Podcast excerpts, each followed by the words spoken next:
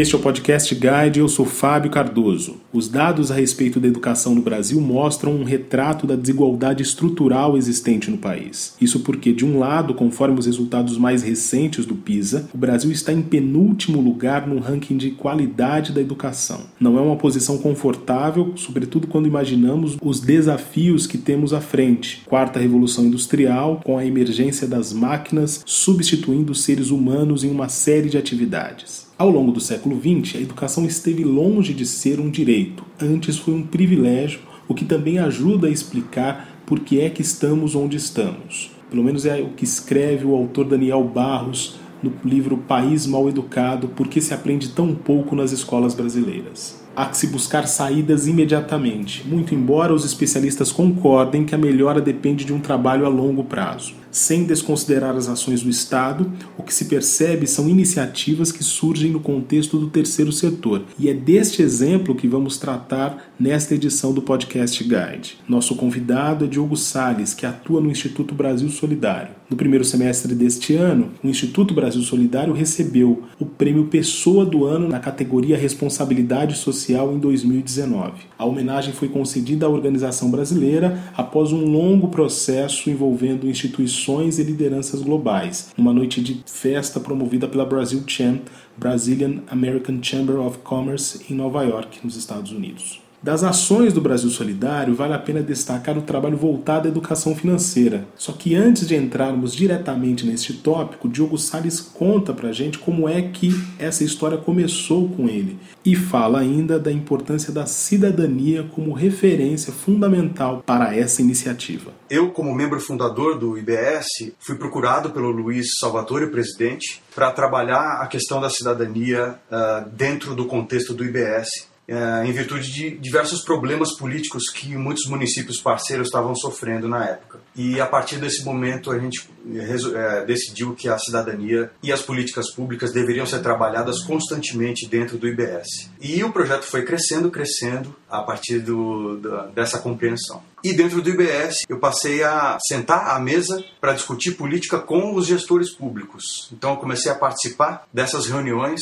e ter uma compreensão melhor do que acontecia nos municípios e no território em que o IBS trabalhava. Quando você está trabalhando com gestores públicos e você não sabe exatamente quem é quem fez o quê, e nem interessa saber também, o que importa é você discutir ideias, princípios. Então, por exemplo, se um município está zerando os seus dados a cada 4 anos e começando tudo do zero a cada 4 anos, nós precisamos entender que isso não é culpa desse ou daquele. É todo um histórico político que vinha acontecendo lá. A questão é como é que nós vamos quebrar esse padrão. Então vamos mudar os conceitos, vamos começar a pensar em conceitos diferentes para levar essa questão, inclusive para a população, porque em muitos municípios existe esse receio de falar de política. E para nós era importante poder falar de política abertamente. Então, claro que muito respeitosamente, sempre respeitando o contexto político de cada local. A conversa sobre política, conforme ouvimos, abre espaço para outros tipos de discussão. E eu quis saber do Diogo o seguinte: como é que essa proposta relacionada à cidadania se torna algo vinculado à educação? Ouçam só o que ele respondeu. Eu fiz o projeto piloto da cidadania, a implementação desse projeto, com alunos do 9º ano. Eu sempre tive na minha cabeça que o público-alvo correto seria o ensino médio, por uma questão até de maturidade e tal. Mas nós trabalhamos apenas com o município, nós temos acesso a secretarias municipais e a Secretaria de Estado é uma coisa bastante distante do nosso alcance. Então eu falei, bom, então vamos fazer com o 9º ano. E eu fiz em Cascavel, no Ceará, em 2018, e esse relatório serviu de base para a minha dissertação na pós-graduação em projetos sociais e políticas públicas. Foi fantástico, muito bem aceito, os alunos adoraram, o município adorou, o secretário também, foi super elogiado o trabalho, super importante. Mas acontece que no 9º ano os alunos já estão saindo para outras escolas estaduais. Então é muito difícil você ter a continuidade desse projeto a partir do momento em que você desmobiliza esse grupo. Alguns até mudam até de cidade. Então fica muito difícil você ter uma continuidade. Agora, em 2019, eu consegui chegar no ensino médio de Barreirinhas, no Maranhão. E já temos um grupo muito forte, trabalhando bastante na questão da cidadania. Os alunos estão engajados, isso é importante. Eles estão percebendo que eles podem ser... eu sempre faço essa provocação para eles, né? Você é um morador de Barreirinhas ou você é um cidadão de Barreirinhas? E aí eu explico a diferença entre as duas coisas. O morador é aquele cara que simplesmente está lá aceitando tudo que as pessoas decidem por ele. E o cidadão é o cara que interfere nas decisões. A partir dessa provocação, a gente vai construindo vários conceitos. Os pilares da cidadania, primeiro, é importante dizer, os direitos da cidadania e de como essa história aconteceu no Brasil, que foi ao contrário do que aconteceu na Europa. Então a gente faz toda uma compreensão de tudo, desses temas. Falamos bastante sobre jornalismo, sobre fake news, sobre exposição nas redes sociais. Os alunos também querem falar bastante sobre religião, sobre gravidez na adolescência. São temas que são extremamente sensíveis e muitas escolas têm dificuldade de falar por resistência dos pais, seja por questões políticas ou religiosas. Eu acho que está sendo assim, um passo muito grande que nós estamos dando agora. Para explicar como é que esse projeto pode beneficiar não só um determinado tipo de conteúdo, Diogo Salles fala da importância da interdisciplinaridade e também do engajamento dos alunos. Precisamos voltar lá nas áreas temáticas que o IBS trabalha para entender melhor isso. Nós trabalhamos incentivo à leitura, saúde e prevenção, empreendedorismo, educação ambiental, arte e cultura, educomunicação e, mais recentemente, cidadania e educação financeira. Então, essas são áreas que nós trabalhamos de forma transversal com o currículo da escola. Só que elas também são áreas transversais entre elas. E dentro da educação financeira, dos jogos de educação financeira, nós temos conceitos de cidadania, nós temos conceitos de educação ambiental, vários outros conceitos conversando ali, não só com o currículo, como também com as nossas áreas, as áreas que nós abordamos dentro das escolas. A gente sempre trabalha com os professores e coordenadores, faz a formação com eles, é um dia inteiro de formação, e lá a gente faz palestras, primeiro de uma compreensão do que é a educação financeira, qual a importância dela. A gente trabalha várias questões muito dramáticas no Brasil. A principal delas, eu acredito que seja o imediatismo do brasileiro. Essa cultura de você, tudo que você ganha, você gasta, você não poupa nada, não existe poupar. Na formação eu faço a brincadeira de que quem poupa no Brasil é considerado pão duro, está escondendo dinheiro, que seja lá o que for. E esse dia de formação é muito importante porque os professores vão ser os disseminadores desse conteúdo para os alunos.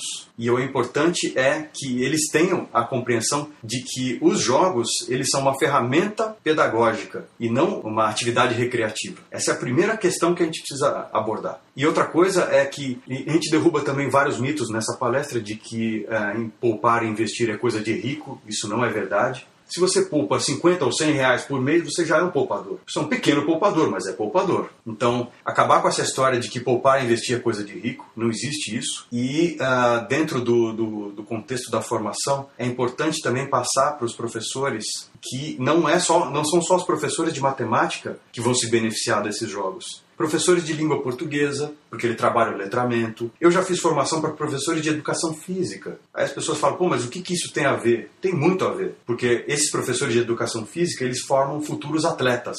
E alguns atletas, inclusive, que já recebem bolsa atleta, alguma coisa parecida com isso. Agora, você imagina uma criança de 12, 13 anos recebendo R$1.000, assim, do dia para a noite. Ela vai gastar tudo em tênis, celular, não vai ter absolutamente nenhuma compreensão do que aquele dinheiro pode render para ela. Não render na bolsa, não é isso, mas render dentro de casa, para melhorar os estudos, para fazer planos de carreira, para pensar em coisas maiores do que comprar um tênis ou um celular. Então, são temas muito complexos, só que a gente trata de uma forma muito leve, muito lúdica, porque eu acho que o grande desafio da educação hoje é você criar o engajamento nos alunos. E os jogos por si só já geram um engajamento automático nos alunos. O Diogo tem razão nisso que ele acabou de contar. Em outras palavras, muitos especialistas atestam para a dificuldade de fazer com que os alunos se envolvam amplamente com o que é ensinado em sala de aula. E é aqui que nós encontramos uma estratégia vencedora. É uma metodologia lúdica da qual o Diogo compartilha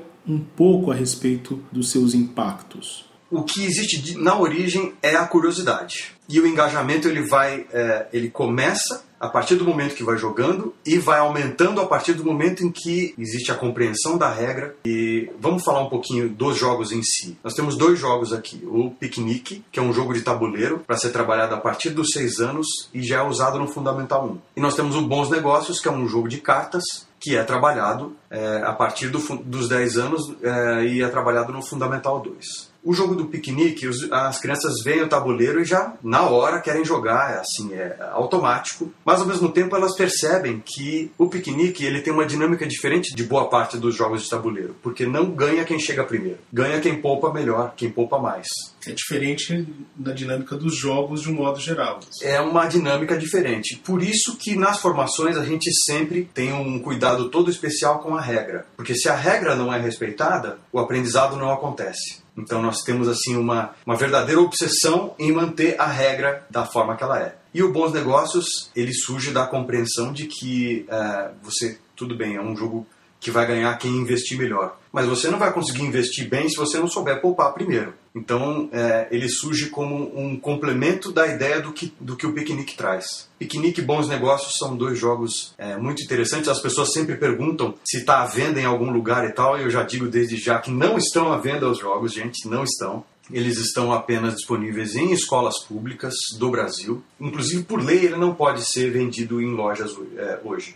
Iniciativas como essa, voltadas para a educação financeira em regiões mais afastadas dos grandes centros, trazem experiências únicas. O caso a seguir mostra o impacto da educação financeira na trajetória de uma família, mais precisamente de como o pensamento de longo prazo pode sim ser algo replicado numa escala que vai além da sala de aula. E os seus efeitos são mais relevantes do que qualquer outra teoria poderia idealizar. Tem uma história fantástica da Vitória, lá do Ceará. Ela mora na zona rural, a mãe e a avó são analfabetas, elas vendem ovos, elas têm uma criação de galinhas ali no quintal delas, e elas não sabiam fazer a conta de quanto valiam os ovos, de quanto eles deveriam ganhar por cada ovo, ou até vender a galinha que seja. E a neta, agora jogando, ela deve ter 8, 9 anos, ensinou para a mãe e para a avó como se faz a organização financeira para que se possa fazer uma venda correta dos ovos. Na formação do poupar e investir que nós fazemos, a gente coloca o conceito dos tipos de investimento. Porque não existe só um tipo. Existe um investimento de curto prazo, que são para as despesas emergenciais. Existe a despesa de médio prazo, que é uma viagem que você queira fazer, ou uma pós-graduação, ou uma graduação que seja. É um investimento de médio prazo. E o investimento de longo prazo, esse sim é o mais difícil, que é o da aposentadoria. Quem estiver bem informado sobre a reforma da Previdência, por exemplo, vai saber que hoje já é um drama você contar só com a aposentadoria que é dada pelo governo. Mais para frente vai ficar ainda pior. Então, se nós não começarmos a pensar no poupar no curto, médio e longo prazo, o Brasil vai ter muito mais do que 62 milhões de pessoas no SPC. Não resta dúvida quão importante é a educação para o desenvolvimento da sociedade brasileira. De igual modo, podemos concordar que vivemos numa encruzilhada em relação ao que é ensinado em sala de aula. O volume de informação parece inesgotável, ao mesmo tempo em que é difícil engajar alunos em projetos interdisciplinares. Nesse sentido, a experiência de Diogo Salles com o Instituto Brasil Solidário é prova de que a prática da cidadania pode agregar um novo sentido para a formação dos estudantes, e o papel da educação financeira deixa de ser instrumental para se tornar peça elementar nesse processo. Os jogos eles surgem como uma quebra de mentalidade, e é lógico que a gente sabe que mentalidade não se muda em 5 ou 10 anos. Isso são gerações e gerações. Então, por isso que é tão importante a gente ter os jogos acontecendo agora nas escolas, porque esses alunos que estão jogando agora e adquirindo esses conhecimentos de forma lúdica, eles vão ter uma compreensão muito melhor e uma vida financeira muito melhor lá na frente. Claro, vamos lembrar aqui também que nem eu, nem você e ninguém da nossa geração ou antes de nós tivemos educação financeira. É engraçado porque eu estou lá fazendo a formação, mas essa formação é para mim também. Então essa que é a grande curiosidade de tudo isso. Diogo Salles, muito obrigado pela sua participação, pela sua entrevista aqui ao Podcast Guide. Muito obrigado, Fábio. Obrigado a todos que nos ouviram. É um prazer. É muito grande poder falar com vocês aqui. Um abraço para todos. Esta foi mais uma edição do Podcast Guide. Ouça, comente e compartilhe. Nós estamos no Deezer, Google Podcasts, iTunes, SoundCloud e Spotify.